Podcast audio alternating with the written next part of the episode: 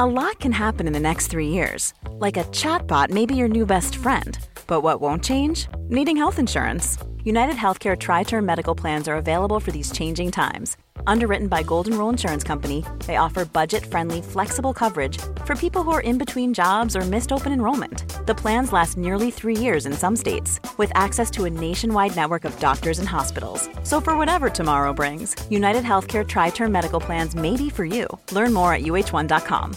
Millions of people have lost weight with personalized plans from Noom, like Evan, who can't stand salads and still lost 50 pounds. Salads, generally, for most people, are the easy button, right? For me, that wasn't an option. I never really was a salad guy. That's just not who I am. But Noom worked for me. Get your personalized plan today at Noom.com. Real Noom user compensated to provide their story. In four weeks, the typical Noom user can expect to lose one to two pounds per week. Individual results may vary. Hey, before we get the show started, I wanted to let you know we are giving away a bunch of brand new Blackmagic gear. Yeah, cameras, switchers, DaVinci Resolve licenses, a bunch of awesome stuff. So stay tuned to learn how you can enter to win free gear from Blackmagic, and we're going to tell you all about it later on in this episode. Now, cue the music.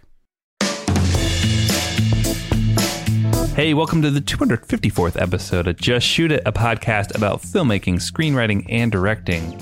This episode is brought to you by patrons Kyle Hausman Stokes, Jesse Mendelson, and Matt Mahoney. I'm Matt Enlow. And I'm Oren Kaplan, and today we have director LP on the show. She has been around in the comedy world since since when we started. I feel like we kind of started around the same time, but she started at the right place and we started at the wrong place. No, but she's awesome. She started out as an assistant at Gary Sanchez, Will Ferrell, and Adam McKay's company, and now she's directing a bunch of TV shows, a lot of comedy stuff. She had a movie on Netflix last year, Desperados, that starred Nasim Pedrad, and I think it was the number one movie on Netflix for a little while. Really fun, really interesting to see her climb from basically comedy web videos to uh, studio features and TV shows. Right? Yeah. The, the climb that Matt and I are still, you know, kind of waiting for. so, studios, give us a call. Email us. Everything- Just shoot it pod at gmail.com. Everything in due time. But yeah, it was a real treat to talk to LP. You know, we we take a stroll down memory lane talking about web video back in the day and the nature of comedy. But I think we do manage to parse a lot of the different things that she's learned along the way and kind of formed them into some teachable moments. So even though you may not be looking at getting a job at Funny or Die on the ground level anytime soon. There's still a lot of great nuggets that uh, we extracted from her. And, you know, you learn a heck of a lot directing sketch after, after sketch after sketch and then moving into television and movies. So it's a great conversation. Yeah. Well, cool. Before we talk to LP, though, Matt, I kind of had something I wanted to talk to you about, and our conversation with LP reminded me of it, which is how important a director's IMDb profile is. Because I have some thoughts on it, and I I'm sure your thoughts are probably more valuable than my thoughts. But LP has like 66 directing credits because of all her Funny or Die stuff is on her IMDb profile, and she she was not crazy about that, and I personally have had a really ugly looking IMDb page until very recently because I became a an IMDb pro. I have been for many years using my wife's account, which is limiting because you can't upload photos of yourself on your wife's account. so I've changed it. It's, it's, um, there's a few really crucial things that IMDb Pro allows you to do, but the one that helps with the cosmetics of your page is being able to upload the photo. Imagine if, you know, on any social media, imagine if on Facebook you had to spend a hundred bucks a year making sure that you had a profile photo. It'd probably be worth it. I mean, maybe not Facebook right now for me, but yeah, I I see. But yeah, so I was looking for write-offs at the end of last year in December, and literally on December 31st, I was like, "Oh, IMDb Pro, I can write that off. Uh, I'm gonna just buy a year subscription now. It's I think it's like 150 bucks, right? Mm-hmm. Yeah, something like Pro? that. I think during December, actually, they run a little sale. I think so. Yeah, then I was looking at my IMDb. I because I've been doing a lot of commercials lately, I haven't really been on IMDb that much. And I do think they actually put commercials on there. They also put podcasts on there, which is a great thing to mention to our listeners. If you look up just shoot it podcast on IMDb. If you can give us a rating, that would be amazing. Feel free to give it a 10 out of 10. If you want to give it a 9 out of 10, you know, I guess that's fine.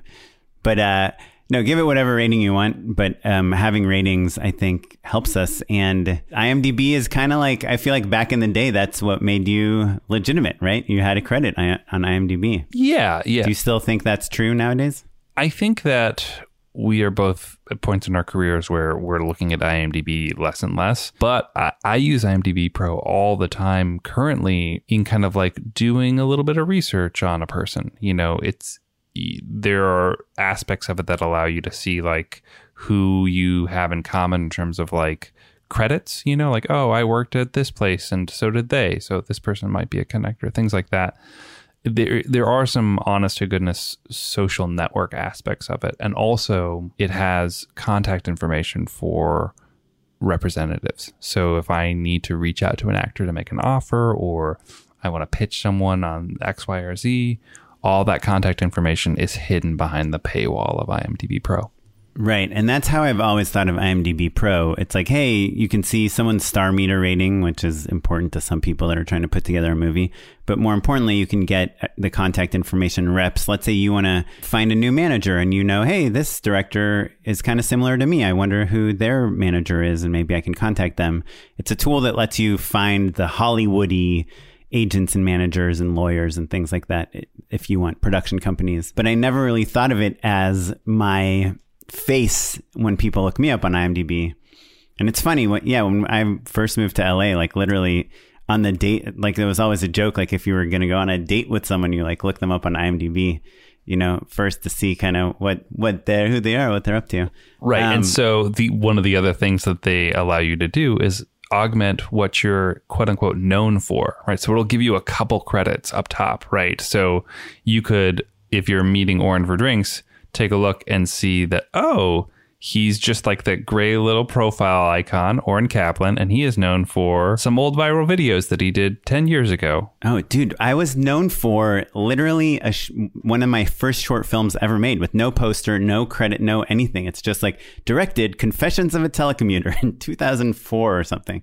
That was what I was known for. So if you're just kind of like meeting with Oren for the first time, you know, you owe the his manager a favor or something like that, and you're having him come up real quick and you're going to do a quick five minute deep dive on Oren before he makes his way past the uh, security guard, one of the first things you'll do is IMDb them, right? And so at a glance, it's nice to see what you're most proud of, for instance, and maybe a flattering photo of what you look like. Right. Well, honestly, I looked you up and I was like, oh my goodness, if I was listening to this podcast and wanted to hire a director, for uh, some scripted narrative thing, and I looked up Matt and I looked up Oren on IMDb. Of course, I would hire Matt. There was a picture of Matt at Comic Con speaking on some panel. He's known for all these shows that have either famous people on in them or they have at least posters. and what's Oren known for? Being a giant question mark and then directing five short films with all with posters that are question marks and actors you've never heard of. Yeah. So I, I honestly kind of feel like I I'm sure I've lost opportunities because my IMDb page was so ugly. Yeah. Yeah. I I mean, look, uh, I think everybody takes it with a grain of salt. And I think that at a certain point, it, it kind of comes back around where it's like, if you look at the writers in particular uh, on like certain TV shows or like, you know, when I'm doing the thing that you were describing of like, oh, look up this rap or that rap or whatever, and you scroll to the bottom, oftentimes people who are working quite regularly it's almost it feels like almost sort of cool to not care about your IMDb because you're so busy working, right? There's right. A, of course, you're a little bit of that to it as well. When it's like, oh, my last three credits are like Avengers and you know, uh, Nomadland, like whatever things that are like winning awards and or they're big blockbusters. But I think when you your body of work is a little murkier. Like, oh, you've done some things some people have heard of, or you've worked with actors someone that people have heard of, but they haven't heard of the project. Maybe fine tuning it is super helpful. Yeah, at, at, the very least, if someone can look you up and be like, oh, I see you're known for this show. Ideally, that show is one that you want to talk about, and not that one one that you're embarrassed right. by. And I will say absolutely that if an actor does not have a photo, I don't think of them as a professional actor. That's true. Uh, yeah. Yeah. Actors, it's a As unfair deal. as that is. I don't know that it's unfair exactly. You need to know what an actor looks like because their face, presumably, is going to be in the thing you're shooting. And the database that everyone uses to look at people, actors, and see what their credits are, you know, that should have a tiny bit of TLC. It's it's the equivalent of like your resume, basically. Right. Yeah. Well, what do you think? Let's say you don't live in LA yet or don't live in LA. You've made a couple short films and you got them on IMDb. They played some festivals.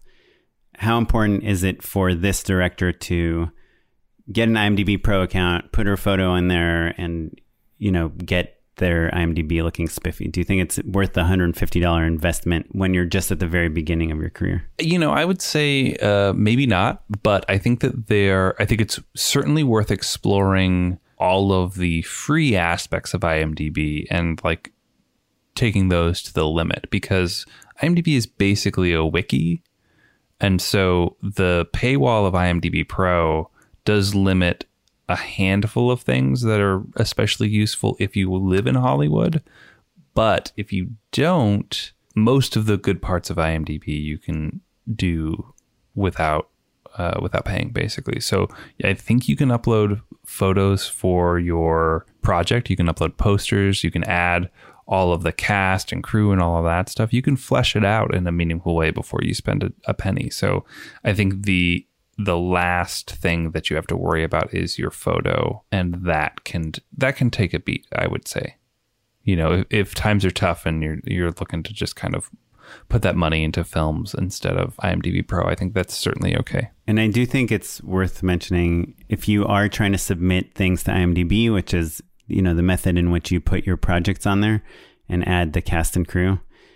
If you do have a pro account, they will look at your submissions before the non pro accounts. I've noticed with the pro account, literally I get stuff on there like within an hour of when I submit it. And with my non pro account, it would take a few days. Yeah. So- The other thing I think that's worth thinking about is I have film school projects on my IMDb the same way that you have those short films that you uh, have on your IMDb. And when they're submitted, it was so exciting to have them. You felt legitimate, like you were saying. And now I would probably rather not have production designer from, you know, 2005 on my IMDb for like a student film. Like, is that a thing I want there now? Probably not. In the same way that LP, you know, perhaps doesn't want every single thing that they've ever done. And I think it's pretty hard to take that stuff off. Well, so I stupidly put my age, my birth date on there in, you know, when I was like 20 years old, and that is un unremovable. And now I'm like, ah, why did I do that? Yeah, it, that is genuinely unremovable. And also, IMDb was sued by an actor to to be like, hey, that's private information. I don't want my I, I want people to cast me on what I play, not what my actual age is. And IMDb won the lawsuit. They won the, the their right to display the age of an actor um, because it's quote unquote public knowledge has is held up in court. So there's right. The nothing only way you you can, can, do get about it, it. removed is if you can prove to them that it's wrong. Right, Right. Because that's yeah. their whole thing is that it's they they list Their public facts. record. Yeah. Yeah. Yeah. Well, anyway, IMDb. Check out IMDb Pro. I mean, I'm sure everyone knows about it, but um, if you Oren you don't look a day over 72. Thank you. If you do want to make your profile, if you want to jazz it up a little bit, check it out. Check out Matt's profile, Matt Enlow. It's it's pretty nice. You can check out mine too, Oren Kaplan. It's, it's okay, but it's gonna yeah, it's getting better. Looking good, man. Looking good. Awesome. While you're at it, check out our guest LP, the letter L, the letter P. It's got a lot of great credits on on her IMDb as well. And we're about to jump into a conversation as soon as Oren reminds us about our Patreon page. Yeah. Hey, uh, you want to hear more about my IMDb woes or Matt's uh, sage advice? Then you probably enjoy this podcast. And if you do enjoy it, if you feel like you've gotten anything out of it, you should check out our Patreon page. It's patreon.com slash just shoot it pod. It's a place where you can throw a few bucks towards the podcast to help support us. If you give us 10 bucks, we'll send you a hat that says just shoot it. It's awesome. We're all caught up on the hat mailings. I've gotten it down. I can mail you a hat. If you want to catch any sort of deadly virus from me, give us 10 bucks. I will try to cough on something and mail it to you. Just kidding. Just gonna send you a hat and yeah, patreon.com slash just shoot it pod lets you do it and we appreciate all the support.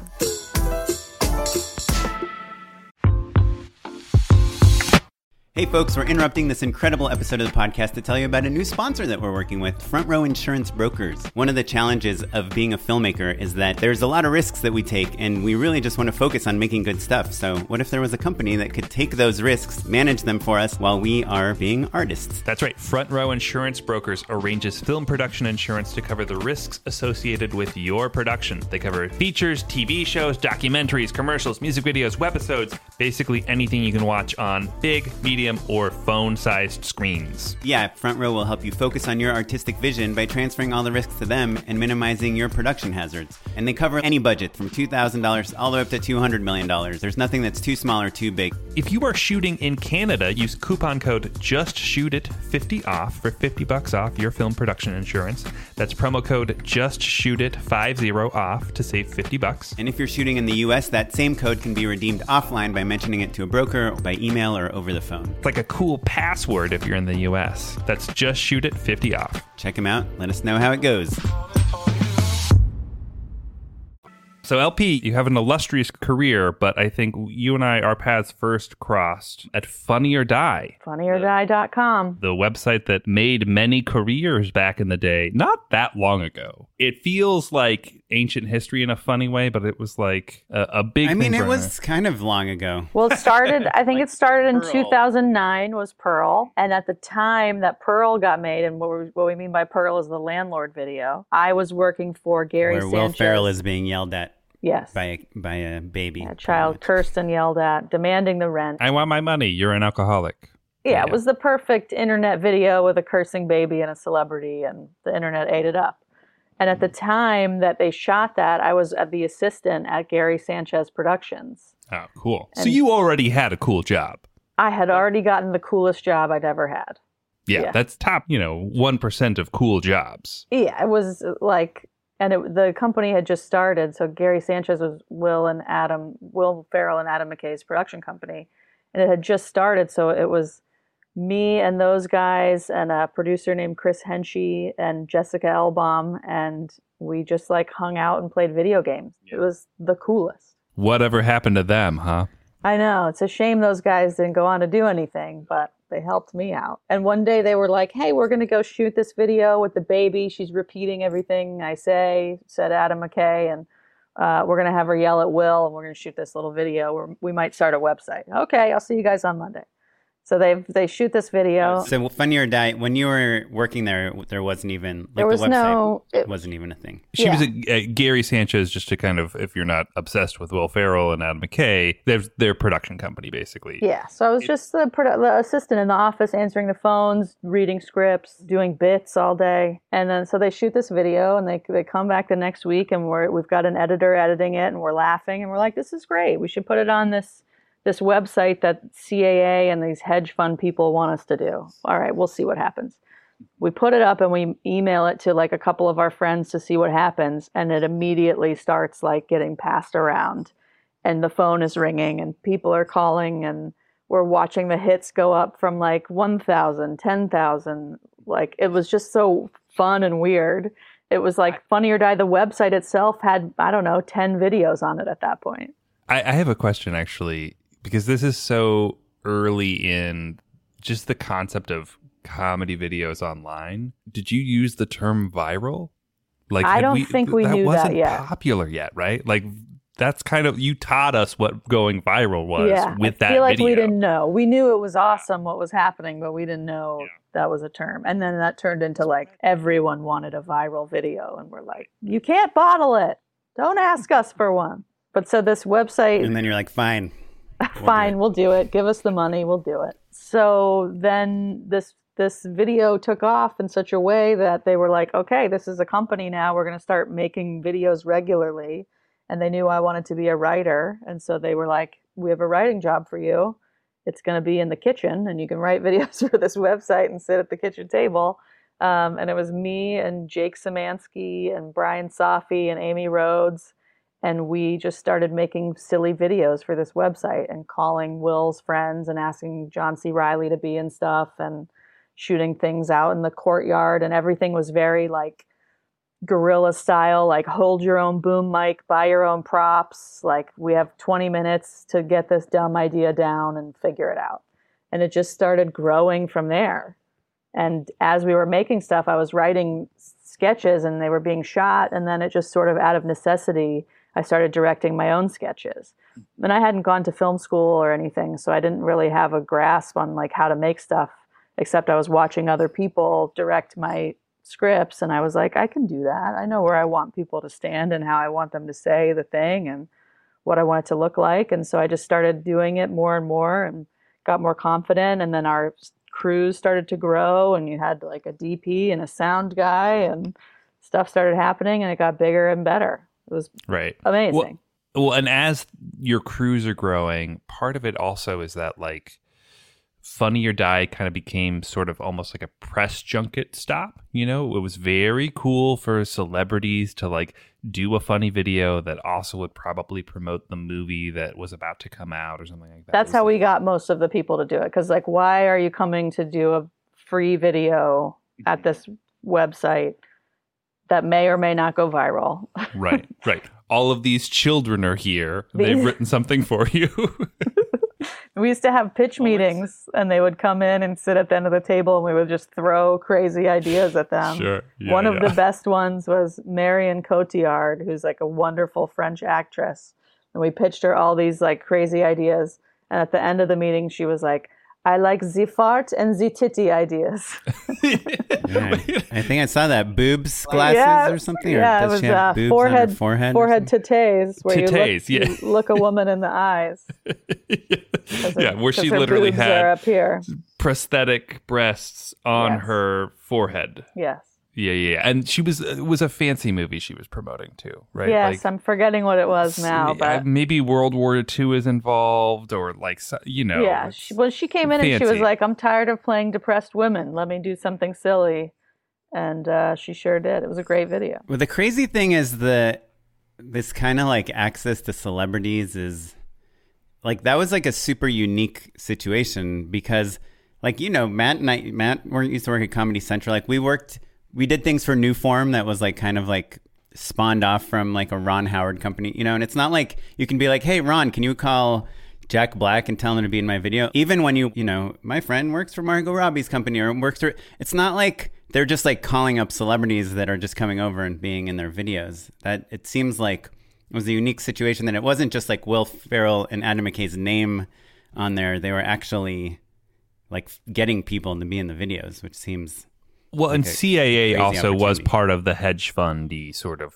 Yeah, side of CAA things, would right? help us out a little bit, and then you know we had like a PR person eventually who would get people, and some hustler producer, Mike Farah, who was the CEO now. He was there hustling people to get in videos and do things for causes or get a bunch of celebrities together and just trying to make noise. So so while all this is happening, right? Like everyone it's at the same time that like people are getting TV shows from, you know, Twitter accounts and things like that. It's a very fun time to be making comedy on the internet. And I think everyone was aware of that and all kind of caught by surprise too, right? It wasn't like going into comedy when we were younger was a glamorous plan. And so how conscious of all of that kind of happening around you were you? Like were you just kind of like riding the wave or did you when did you become calculated of like, "Oh, I'm a filmmaker now. I want to I'm directing is going to be my job." I think that took me a while. When we were working there and things were happening so fast, you were making like a video every other day. You were like shooting one and then the next day you're editing it and then you're on to like what else can I do? So it just felt very like constant with that stuff that you almost couldn't zoom out and find the bigger picture of what you were doing, but I guess like, you know, there was a staff of us there, writers and directors, and people started to get agents and like go out for TV pitches. And so you kind of like started to see it happen. And I had reps too. And I guess it wasn't until right before I left, which was in 2014, that I started to get attached to movies and like really see like, okay, it's time for me to to fly off and and do something besides internet videos that are three minutes long. Because in a funny way, it's also like it's a dream come true, right? To just be making cool, weird videos that people actually see with your friends. You know, and, well, and they're paying you, and A-list people are being in them, and it was a dream. Yeah, it's cool offices too, like the oh, yeah, yeah, ping yeah. pong tables all over the place. Yeah, there's stuff, like an you know? arcade game, and like, There's probably beer on Thursdays or something. totally, yeah, yeah. Someone Yeah. picking up Chick Fil A in the morning. But I guess what I'm curious about LP is at that time because I think a lot of us have experienced this thing where we're making these viral videos. We have some celebrities, we have some interest, we have a lot of PR and things, and we're like, oh, this is like my way into Hollywood. And then you go and you talk to like some manager at Anonymous Content or something, and they're like, yeah, we don't care about your you know web videos how much currency did like having these viral video hits have in, in your career in terms of like directing a netflix movie directing tv shows like how did did those viral videos help you and do you think that that is like something that new directors like should try to get viral videos or you think it's totally unrelated I think it kind of gets you in the door. It gets a conversation going, but I certainly heard a thousand times like, you know, oh, we love this this video, but you know, she she doesn't have anything longer that shows she could do a TV show, or she doesn't have anything shorter that shows she could do a commercial. And so it's like this sort of it helps, but it also doesn't help unless you're up for a job of directing three minute videos. Right. I wonder because I I did only just a tiny bit of work at Funny or Die, and I always felt like as a, basically an outsider that like because of the celebrities that like there was or maybe the the scale of the videos that they were taken slightly more seriously than like college humor videos or something like that. I wonder. I guess there's not that's an apples and oranges comparison, but I, I I guess I you dream that oh well like CAA and Will Ferrell and all that stuff like at least those guys are getting taken seriously you know Well, and then I guess we did start to think of things in a way of like, I really have to like hone in on the genre of this thing I'm shooting so I can show that I can do an action thing or a spooky thing. Or, you know, we started to really try to get stylized with stuff so that at least you could say, you know, look at this, the tone of this thing I made. And actually, one of the first movies I got, I ended up having to do a, a video to get the job.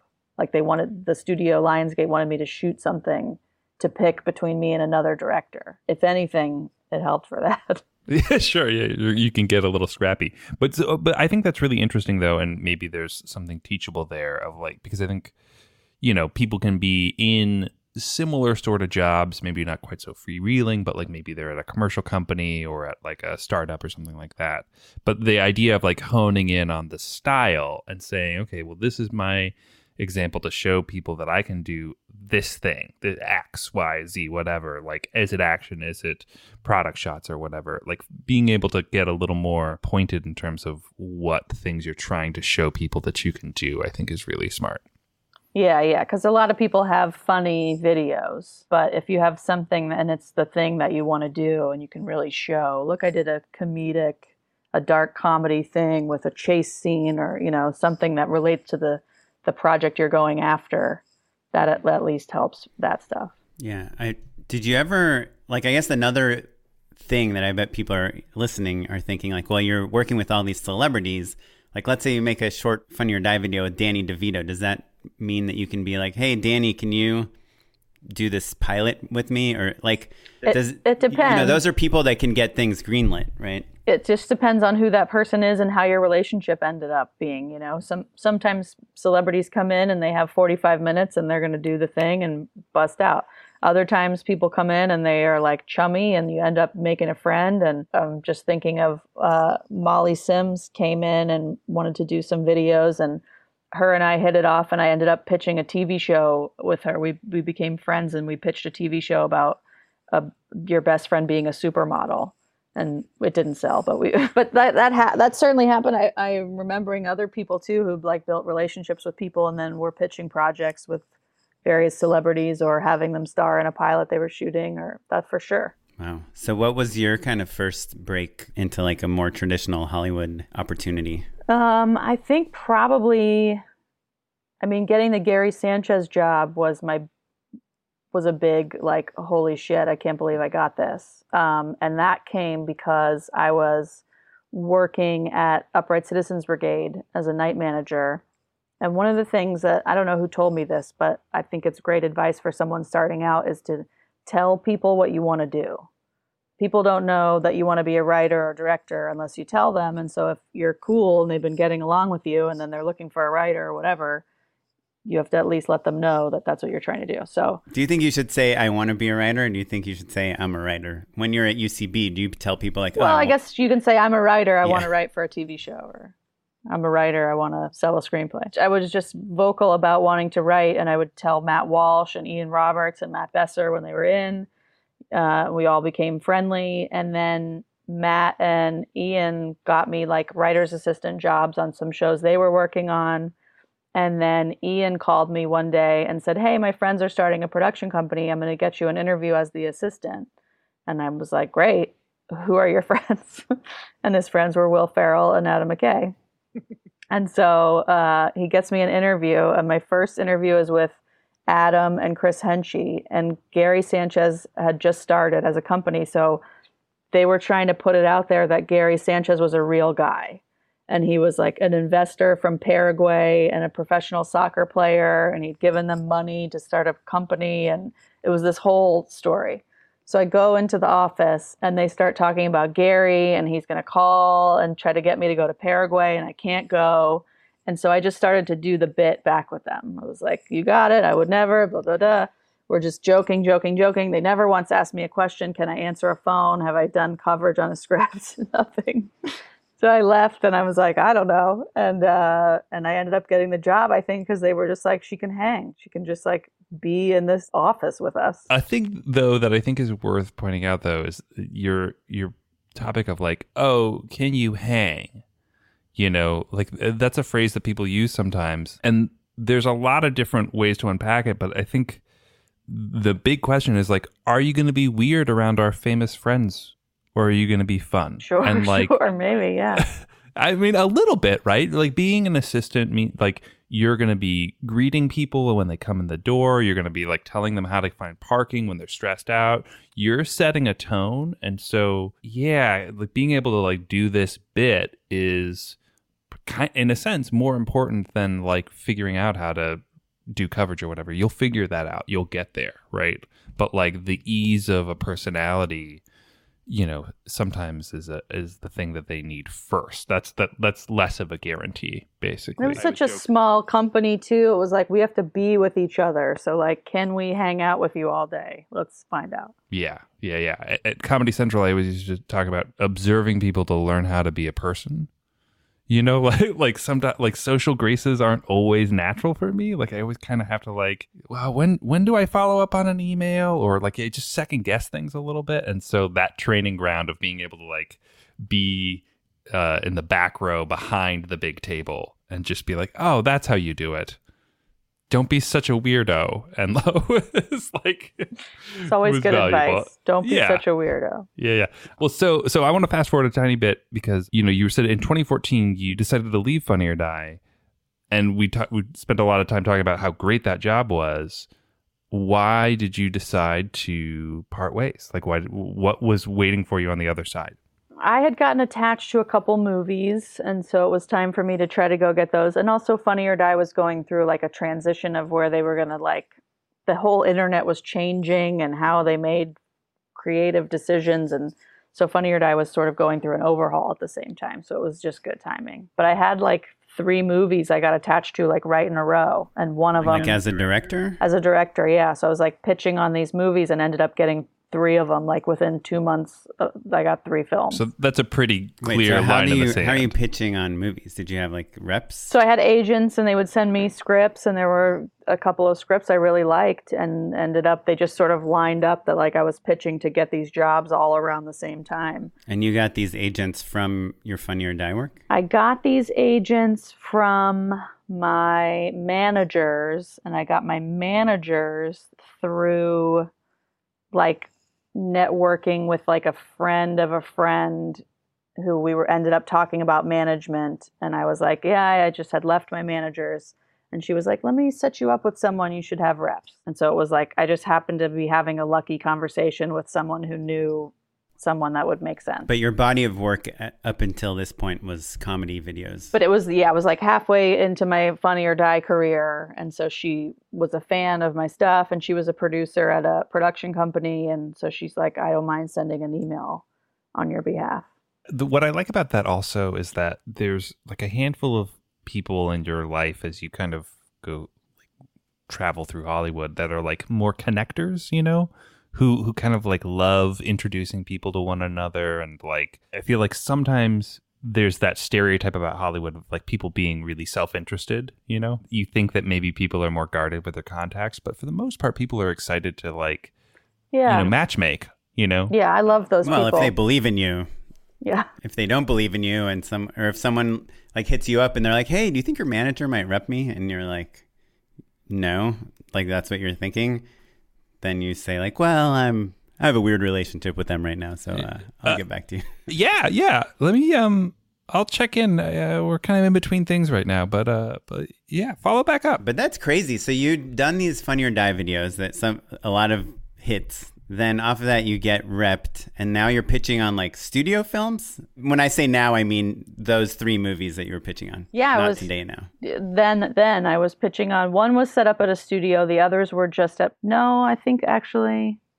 so much has happened. So this was like you know six years ago now. Only one of those movies got made, which was Desperados that I shot uh, a year or two ago. But yeah, one was Lionsgate. One was at CBS Films, and I'm trying to remember where Desperados was at that point. Um, I think they were figuring it out. Because it ended up at Netflix, right? Ended up at Netflix. Yeah. Yeah. yeah, but but that's worth pointing out as well. Like I feel like sometimes you feel like oh someone's just pulling the football out from underneath me, right? Like Charlie Brown. Like three movies at reputable big studios, like places your parents have heard of.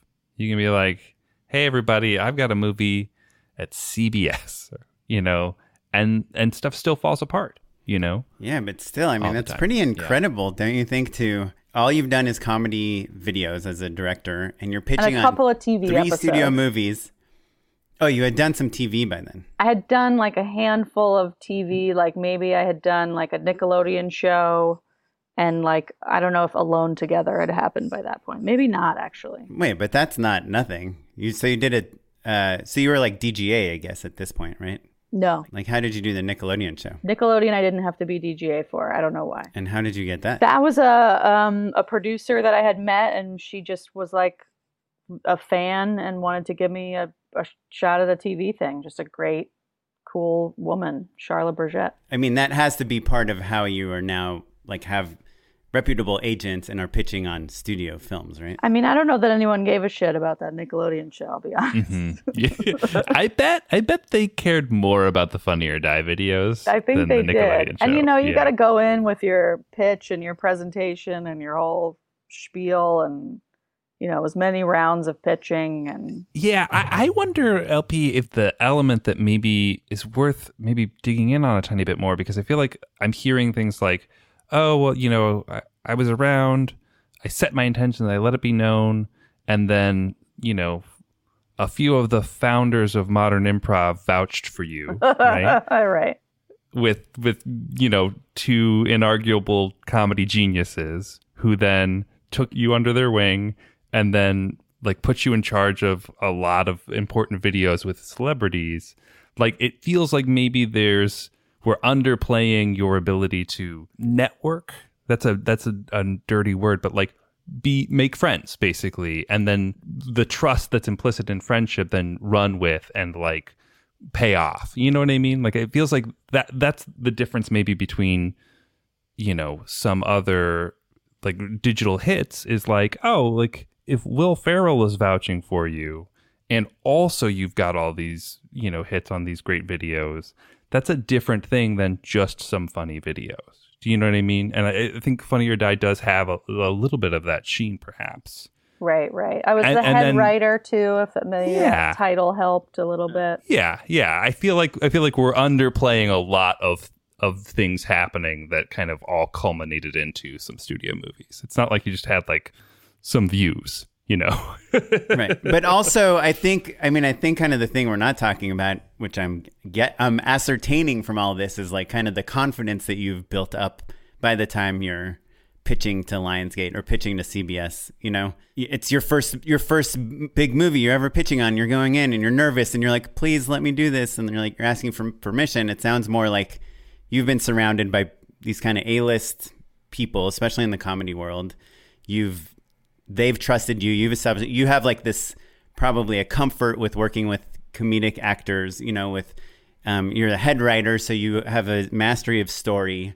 You know, you've directed all this stuff, so you you have the technical part down. And so, I think maybe I was underplaying it, uh, and I'm sure part of it is coming like from my own insecurities or whatever. But I, I feel like you know, because when back in the day when we were doing things for Atom Film and uh, Super Deluxe and all those companies, like if someone came to me and said like, "Hey, you can pitch on a Lionsgate feature," I'd be like, "Uh, okay. Like, what am I supposed to do?" And then I would just kind of beg them to like me, you know. And it sounds, and that's like the best way to not get a job. So it sounds like you, the training ground you had, like starting as an assistant, but kind of becoming the head writer and all that. It's like it's almost like you're like running SNL at this point, except it just happens to be on the internet, right? And so, I agree. Yeah, and I think that's how people thought of Funny or Die at that time too. It was like the internet SNL. Um, so it was it, it was at the height of respect for that website too. yeah. So what's what'd you say at your pitch to get all these movies? What did I say? One one of them there was like a smoothie mentioned in the movie. So one pitch I brought smoothies to the executives to be Oh, like, really? let's uh, let's all have a smoothie and make a smooth movie. I didn't do it like that, sure, sure. But but it worked though. but I They like went for it. brought a thing You with said me. smoothie, smooth movie. I don't think so. uh, I, I'm gonna pretend you did. Maybe I did something like that. Yeah, I punned it up in some cool way.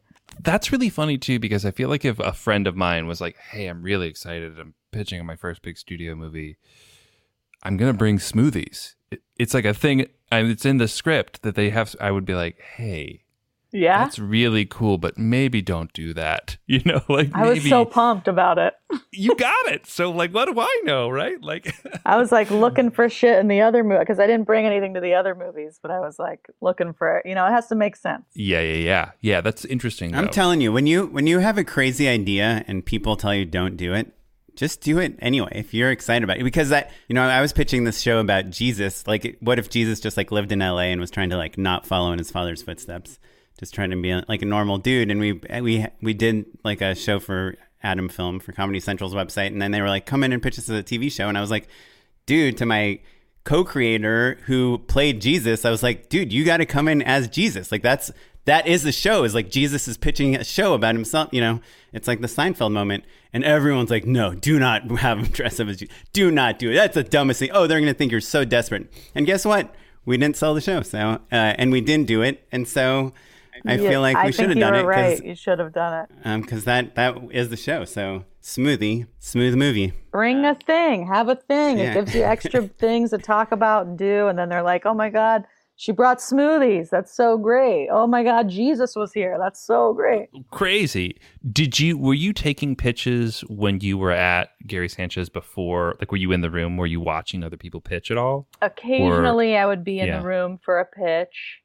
Um, not very often, but at Funny or Die, I was in the room for pitches all the time. That was a lot of Oh, Funny yeah, or Die. so that was helps you too, right? Yeah, lo- Funny or Die, we were pitching all the time to each other, to celebrities, to producers. You're just trying to get your thing made all the time. Right, right. Because it is sort of that that competitive thing, right? When you're pitching to a celebrity, only one sketch gets made, right? So there's a room full of writers who all want to, you know, get Marion Cotillard to think they're funny. Yeah, exactly. Yeah. And she's only going to pick one tite idea. That's right. Wait, so um, this is a this is a general question that I'm sure highly depends uh, what the answer is. But when you go and pitch on these features, like how much are you changing the script like in your pitches? Like are you do you, do you try to come with new ideas story wise and things? Um, are you kind of ma- mainly focusing on the visuals and the execution of the script? Both. It depends too, like how much I liked the script. Like I had to like it at least a little bit or be hooked on something to want to pitch on it. But one of the movies that I was pitching on, it was called White Girl Problems, and um, the f- original script of it was had so much to do with Twitter. It was one of those movies that got bought off a Twitter handle. And it was all about this girl's Twitter followers and how many followers she had. And there was like a counter on the screen about the followers. And I was like, this is the dumbest part of the movie. There's a relationship with her and her nanny that feels very maternal and cool and funny. It should be an action movie about those two trying to, the girl loses her, her phone gets stolen. And so they go on like a big chase to get her phone back. And I'm like, that's the movie. No one gives a shit about Twitter, especially any time like in the future anyway. So for that movie, I went in and I was like, it needs to all be rewritten. Right. Twitter's going to go away in like two years. Who does Twitter anymore? Um, but just like for a movie, I was like, no, I don't care about this for an hour and a The half. stakes can't be like how many followers do you have? Absolutely. Um, and then for Desperados, I went in and didn't really have a lot of notes on it. It had been a script for like more than 10 years. It had almost gotten made several times before. It probably had notes from everybody that read it before me, and it was in great shape. And I was like, I have a couple of ideas on stuff, and but I, I wasn't going in with a whole ton of rewrites. So it was like, these are the things I like about it. Here's how I see this part of it and just showing visuals to match up with that those ideas. Can I ask you about Desperados real quick? Sure. because I'm curious. So the premise, I haven't seen the movie, but I saw the trailer, and the premise is that Nasim Pedrad has fell like fallen for this guy who ghosts her, and so she sends him like the meanest, angriest text of all time, and then she finds out he's been in a car accident, he lost his phone. And he's in Mexico. And so now her and her friends need to go find his phone before he finds it and delete that message so that she doesn't ruin her chances with him. It's like really similar to Road Trip, right? Absolutely. It's, it's road that trip movie. and I think there's another one like Are, that. were they related to each other? Uh, they're not related, but it's that thing of I have to get to the email or the letter before that person does. It's it's we've seen that part before, that idea. But you know, it's funny with three ladies in Mexico getting into trouble. Right. Yeah. I mean, Road Trip. I feel like that that premise, even though that movie's so old, like that premise is still so fresh. And I guess you guys kind of flipped the script, flipped like kind of flipped the geography and flip the genders. And right stuff right and it's hard too like with it it's being an email so we had to make sure like he can't be near his like we have to explain where his computer is his phone is he can't go check his email on someone else's phone like there was too many things to think about but we pulled it off i think Was that? I'm assuming that's part of the Mexico thing. Like he's kind of in this place where he just doesn't have access to. yeah his- he's in the, he's stuck in the hospital his things are at the resort and he can't get to them So talking about Desperados, you know, you you've done TV work kind of in between, but like what felt different and what felt the same, more importantly, between those kind of early scrappy days and your like, you know, big budget, like, you know, real capital D director jobs. You know, like what what what skills transferred over when you were grateful for to have like cut your teeth at Funny or Die? Do you feel like there were things where it was like, haha, and what was surprisingly different? Um, you know? Well, I'm I'm always a little um, flexible with stuff because of Funny or Die. So we were we were always figuring out how to do something on the cheap or cheat it or make the location work as three different locations or so. I think those skills come in handy for sure whenever I'm shooting. So I'll be a little flexible about a location because I can figure out like, oh, we'll only look that way so that we will production office is going to be a cafe. It'll be fine. Don't worry about we it. fine. That wall looks weird, but we'll just look over here. Um, so that stuff came in handy because even you know, I guess it's this true for every project. There's never enough money, no matter how much money you have.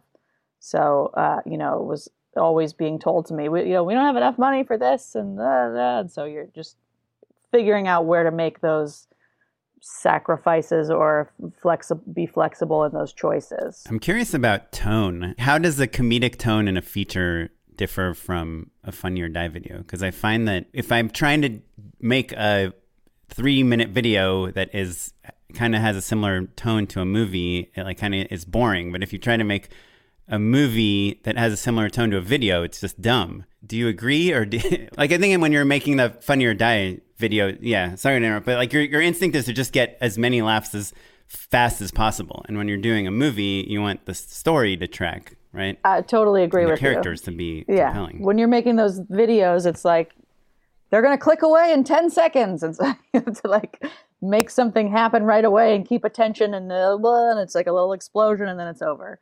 But in a movie, you got time to breathe. There's characters to develop and relationships. And so there's all kinds of nuance that I didn't get to think about when I was making Funny or Die videos.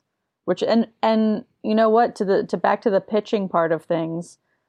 Part of my pitch was always like this is the style that I work in, and I come from Funny or Die where we made these quick things, but now I'm excited to think about relationships and storylines and and like so I talked it out with them of like you know maybe they were concerned like she's only done three minute videos like how do we know that she can do a whole movie? Is she going to be aware of the story? But i was like trying to answer those questions in the pitch and explain like i realize there's a story here and there's an arc visually and storytelling wise and here's where i see the characters going. And so you, you have to touch on all those things. Yeah, I love the idea of of kind of just getting in front of things that maybe people are apprehensive about and signaling in pretty overt ways like hey, I've got it. Like the you know, I'm going to blow you away on every front, even the ways that maybe you think I might be a little deficient in. That's great.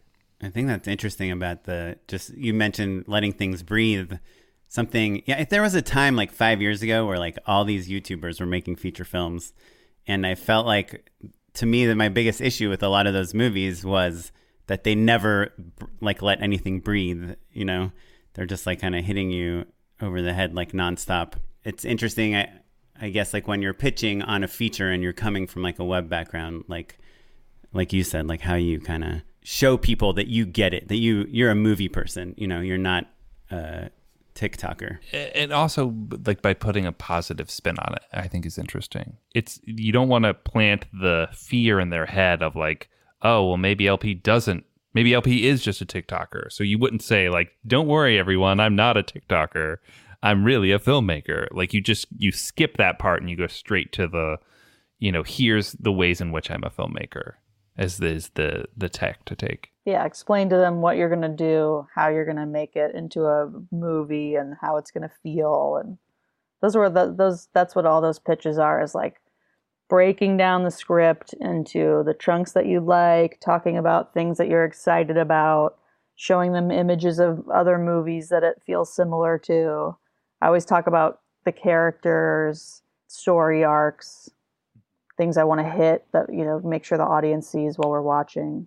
Were you always drawn to comedy? Because we've talked about like how you've sort of tracked this whole thing you know do you ever think like oh i spent my whole career in comedy. Maybe i want to try something a little bit different or you know have you dabbled in things or is it just like through and through comedy? Always comedy through and through. Always like you know a little little kid watching snl and trying to be funny and tell jokes. And um, when i figured out that improv was a thing i fell in love with that. And uh, yeah it's always been comedy. Never never a desire to like be on set where people are crying or going through a tragedy it's so much Yeah. fun to be on a comedy set and you still get to like make people cry and blow things sometimes up every yeah once in a yeah too, yeah right? for sure yeah So I, I think the other thing we've talked a lot about how fun it was at the dawn of internet comedy.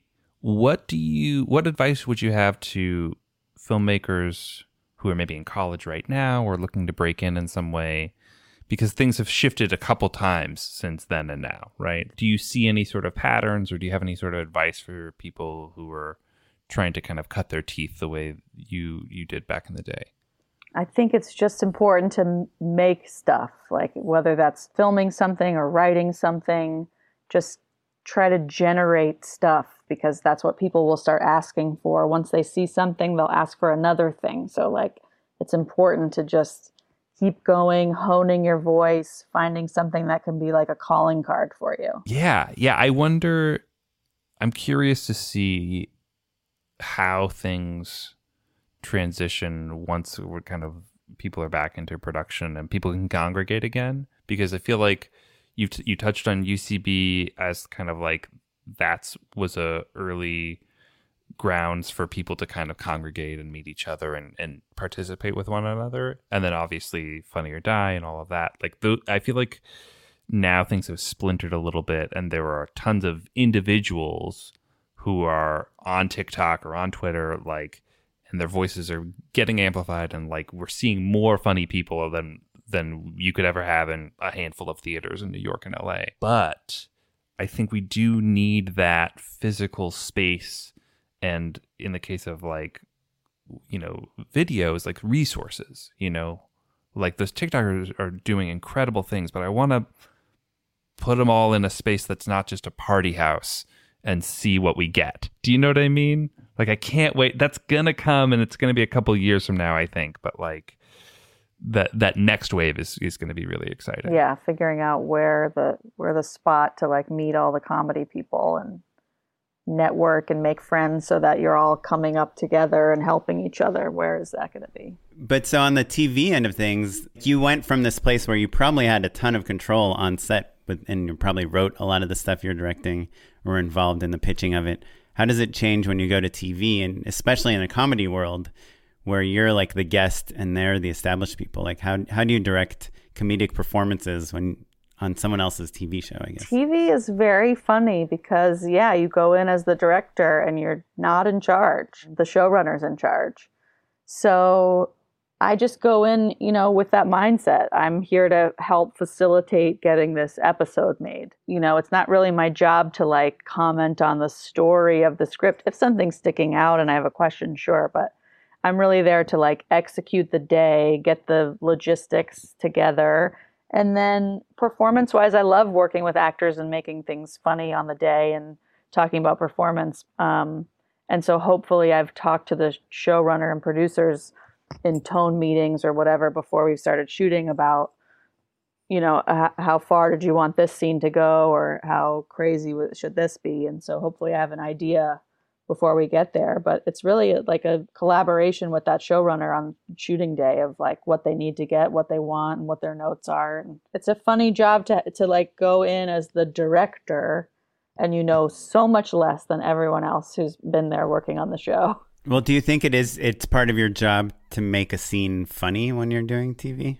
I guess it's like all of our jobs to make it funny. You know, it's not just my job, but sure, yeah. Like let's set this up funny so that the blocking assists with that and the location you know let's make all these elements work towards it being funny and then hopefully the performance delivers on if the lines are funny. I think it's everybody's job. Yeah because i guess like when you are directing your own thing if you are doing a funny or die video or you're doing a short film or a p- pilot presentation that you wrote or something or even a, a feature you know i think it's in your power to say like hmm this isn't as funny as i thought it should be. Like let's figure out how to make it funnier. But when you're a guest on a tv show and it's like not that funny and you didn't write it and you didn't you're not performing it and you're not the DP that set the look, you know. Sometimes like the star is an EP as well. Like there's a lot of ownership in that room on that stage that's not yours. Yeah. Yeah. So I mean, I'm just trying to keep all those people happy. Is really more so than make the show funny. I think it's like just keeping the keeping the line producer happy. I didn't go over a ton of hours. Keep the showrunner happy. The performances are good. We're getting all the lines that they wrote. We're getting all the alts that they wanted.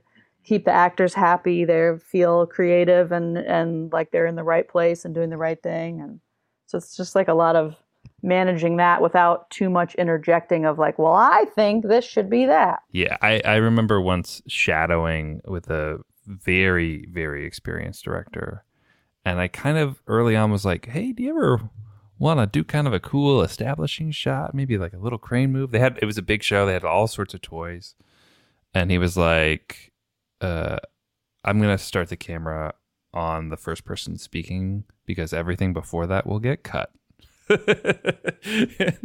yeah, like, I was like, "Yeah, that that's true. That makes sense. That's uh, that's the nature of it." He, and, uh, he was a very kind about it. he Sure, was sure. Like, he was like, "Listen, kid, I've had a lot of cool shots cut in my day. So, Right. So figure out another way to do it for sure. Right. Especially those shows that are trying to keep it to whatever 22 minutes or whatever it is. It's like any of that extra stuff definitely gets cut. A Like- bunch of good stuff in their script will get cut. So are you what's your status now? Is are you kind of like a full-time TV and features director? Uh, what's like what's your kind of day-to-day now? Oh, it's so sad. My day to day now is is just getting through the day, slogging through, figuring out how not to be bored. But Yeah, I am- podcasting. I'm podcasting. this is a, a delight to talk to two human beings outside of my I don't know home. if we'd consider us human you have a cute dog though. You- I have a cute Yeah. dog right behind me. Um, I'm doing uh, two episodes of Tacoma FD next month, and so yeah, I'm, I, I just got back from New York. I did a, uh two episodes of a new show coming to Peacock called Girls Five Eva. So yeah, I'm just you know reading reading scripts and trying to get staffed on shows and figuring out what my next movie might be. And when yeah. you say staffed, you mean as staff a as a director, sorry. Yeah. So you're at a place now where you kind of hang out and people send you stuff. Is there, are you kind of in this awesome place where it's like you no longer like have to hustle as much, or do you feel like the hustle never ends? the hustle never ends, but I do at least have reps who send me scripts to read and reps who put me up for jobs. But a lot of things, you know, still come down to like, did you, you know, you know, I know, I know this person whose show is going and we were friends, or I know that person that I met long ago at Funny or Die, or, you know, it still matters that you are checking in with people and reminding people you're around and, um, and now is a weird time too. I can't tell if things are like in production or it's slow or I can't tell what's happening right now. so now that you've tasted the sweet, sweet nectar of TV and studio film money, do you still write at all? Do you like ever sit down and say like, I'm gonna write a script? Um, I do. I have a script that I'm working on that I haven't touched in probably a couple months. But yeah, I do when I when I can get myself motivated. I do. Would you be down to join us for some unpaid endorsements? I'm so down. Unpaid endorsements. So my unpaid endorsement is, you guys, Freaks and Geeks is on Hulu. It had been off and on streamers for a while. You know, if you didn't bother to buy the box set, you know, 15 years ago, and it's been a minute since you've revisited that show, it's um it's been nice to uh to just kind of like drop back into something that is bittersweet and strange and um you know this time around there's a handful of episodes where you're like i don't know how people are supposed to feel about this. Like i know it is funny but this is kind of sad and pretty dark. Boy there's an episode where uh, Lindsay and Daniel have gotten caught cheating, and Daniel does this kind of like big monologue that he did for Lindsay earlier, and then he does again in front of all the teachers, and Lindsay just starts laughing in his face while everyone is confused by him.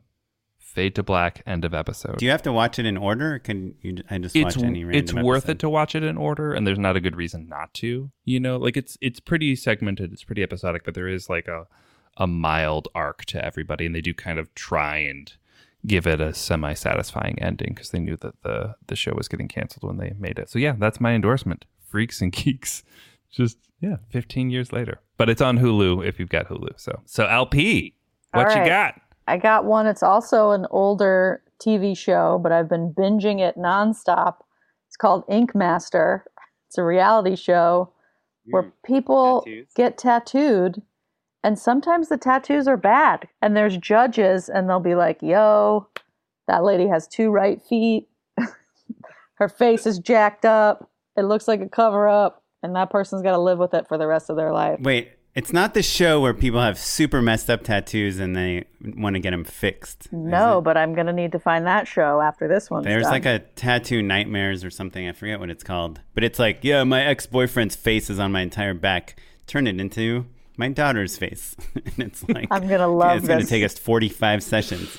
Let's I go. do love the idea of somebody getting a tattoo as practice, and also it's a reality show. Like, is it timed? Like, are they ru- Some of them are rushed at all? timed. There's there's challenges where they've got to you know do this one all in black and gray. You have six hours, go.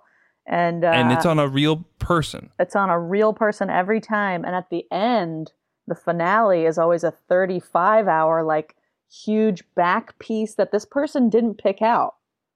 Oh No, no. come on. This person did not pick out. They've just volunteered. Maybe they're getting paid. I hope they're getting paid. They- but You can't get paid a month.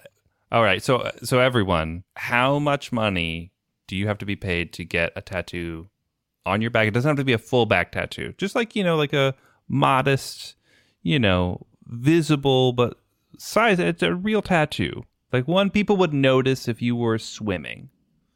Right? I would do it for a million. That's pretty high, Oren. A million Yeah. I just I don't get to know what it what it's going to be. you don't get to know what it is, but it's not going to be. Well- it's not, it can be embarrassing in so much as it could be bad, but they're trying their hardest, and it's not inflammatory or lewd or anything right, like that. but someone's going to just put like a weird skull on my back and I'm going to be bummed out. something too hard, like something that like tries to be like really tough, would be a, a nightmare for me. Maybe a million is the right number. Or like a thorn. I mean, look, I have friends that have like a bazillion tattoos and they wouldn't care at all. I have no tattoos and I probably won't have any. So to me, it would be like a really big deal.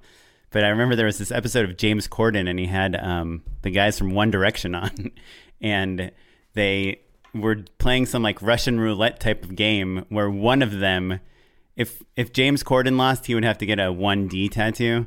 And if one of the One Direction guys lost, they would have to get a James Corden tattoo, uh, a JC or something like that, or the Tonight Show, some something really dumb. And James Corden had no, never had any tattoos, and he was so scared. And it was just down to James Corden and Harry Styles at the very end.